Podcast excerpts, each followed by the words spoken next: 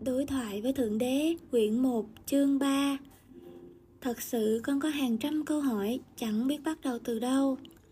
Cứ việc lập một bảng những câu hỏi có ngay trong lòng mình. Được rồi, nhiều câu hỏi có vẻ quá tầm thường, xin Ngài đừng cười. Hãy ngưng tự phê phán mình đi, cứ ghi đi con. Vâng ạ, à, đây là những câu hỏi mới nảy ra trong đầu con. Khi nào đời con sẽ lên hương? Con có cần phải làm gì để có thể lúc nào cũng đủ ăn, đủ mặc, Rồi có bao giờ đời con hết đấu tranh không? Khi nào con sẽ đủ kinh nghiệm để có thể có những mối quan hệ thuận lợi Có cách nào để hạnh phúc trong những mối quan hệ không? Có phải những mối quan hệ thường gây ra thách thức không? Hình như con không bao giờ thu hút đủ tiền bạc trong đời Có phải số phận con là cứ phải chắc bóp từng xu cho đến hết đời sao? Có cái gì ngăn chặn khả năng con thành tựu trong vấn đề này? Vì sao con không thể làm việc con muốn làm mà vẫn kiếm được đủ sống? Làm sao để giải quyết vấn đề sức khỏe của con? Con đã có đủ thứ chuyện rồi, lại còn bị thêm nhiều vấn đề về sức khỏe nữa thì làm sao mà con có thể chịu nổi? Bài học về nghiệp quả mà con phải học ở đây là ra sao? Con cần phải nắm vững những gì? Có luân hồi không? Con đã sống bao nhiêu kiếp rồi? Trong những kiếp đã qua, con là gì? Nợ tiền kiếp có phải là một thực tế không?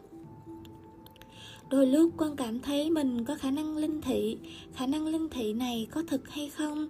Con thực có khả năng đó không? Những người tự xưng là có khả năng linh thị có có móc nối với ác quỷ không? Vừa làm thiện, vừa chữa lành để kiếm tiền thì có đúng không? Hay hai chuyện này không thể đi đôi với nhau được?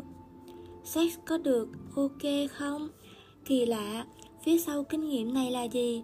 Có phải sex chỉ để sinh con, đẻ cái như một số tôn giáo thường nói? Có phải muốn thánh thiện hay giác ngộ, phải chối bỏ hay chuyển hóa năng lực dục tính? Sex không có tình yêu có được không? Chỉ chỉ để cho nó có cảm giác thể xác có được không? Tại sao Ngài làm cho sex như một kinh nghiệm khoái tỷ như vậy, sung sướng như vậy, hạnh phúc như vậy, nhưng chúng con cứ phải né tránh nó càng nhiều càng tốt, có gì trong đó không ổn? Có đời sống nơi các hành tinh khác không? Có bao giờ họ đến thăm trái đất không? Hiện nay chúng con có bị quan sát không? Có sự sống ngoài trái đất không? Sự sống đó có tin vào Thượng Đế không? Ngài có phải là Thượng Đế của tất cả vũ trụ không? Những hành tinh khác có xâm lược địa cầu không? Có bao giờ Thượng Đế hiện ra cho con người của trái đất thấy như đã hứa không? Nhập thể lần thứ hai có thật không? Liệu có sự tận diệt của thế giới không?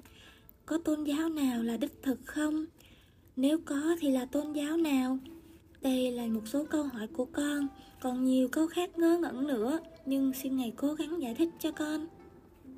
Tốt, đừng xin lỗi về những câu hỏi này vì nó đã có biết bao lâu rồi. Nếu các câu hỏi đó quá ngớ ngẩn thì sẽ không được đặt ra hoài hoài. Nay ta trả lời từng câu hỏi một.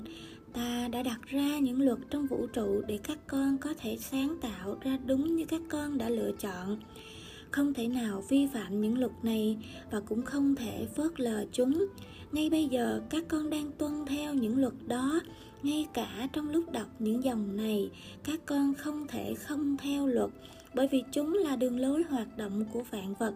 Các con không thể né sang một bên các con không thể nào tạo tác ngoài chúng. Mỗi giây phút trong cuộc đời, các con đã hoạt động trong vạn vật và tất cả những gì kinh nghiệm các con đã sáng tạo ra như vậy. Các con đồng hội đồng thuyền với thượng đế và chúng ta có một thỏa ước vĩnh cửu. Lời hứa của ta đối với các con là mãi mãi trao cho các con cái mà các con cầu dù là hiểu tiến trình của sự cầu sẽ được đáp ứng. Ta đã giải thích tiến trình này cho các con rồi. Ta sẽ nói thêm để cho các con có thể hiểu cho rõ ràng.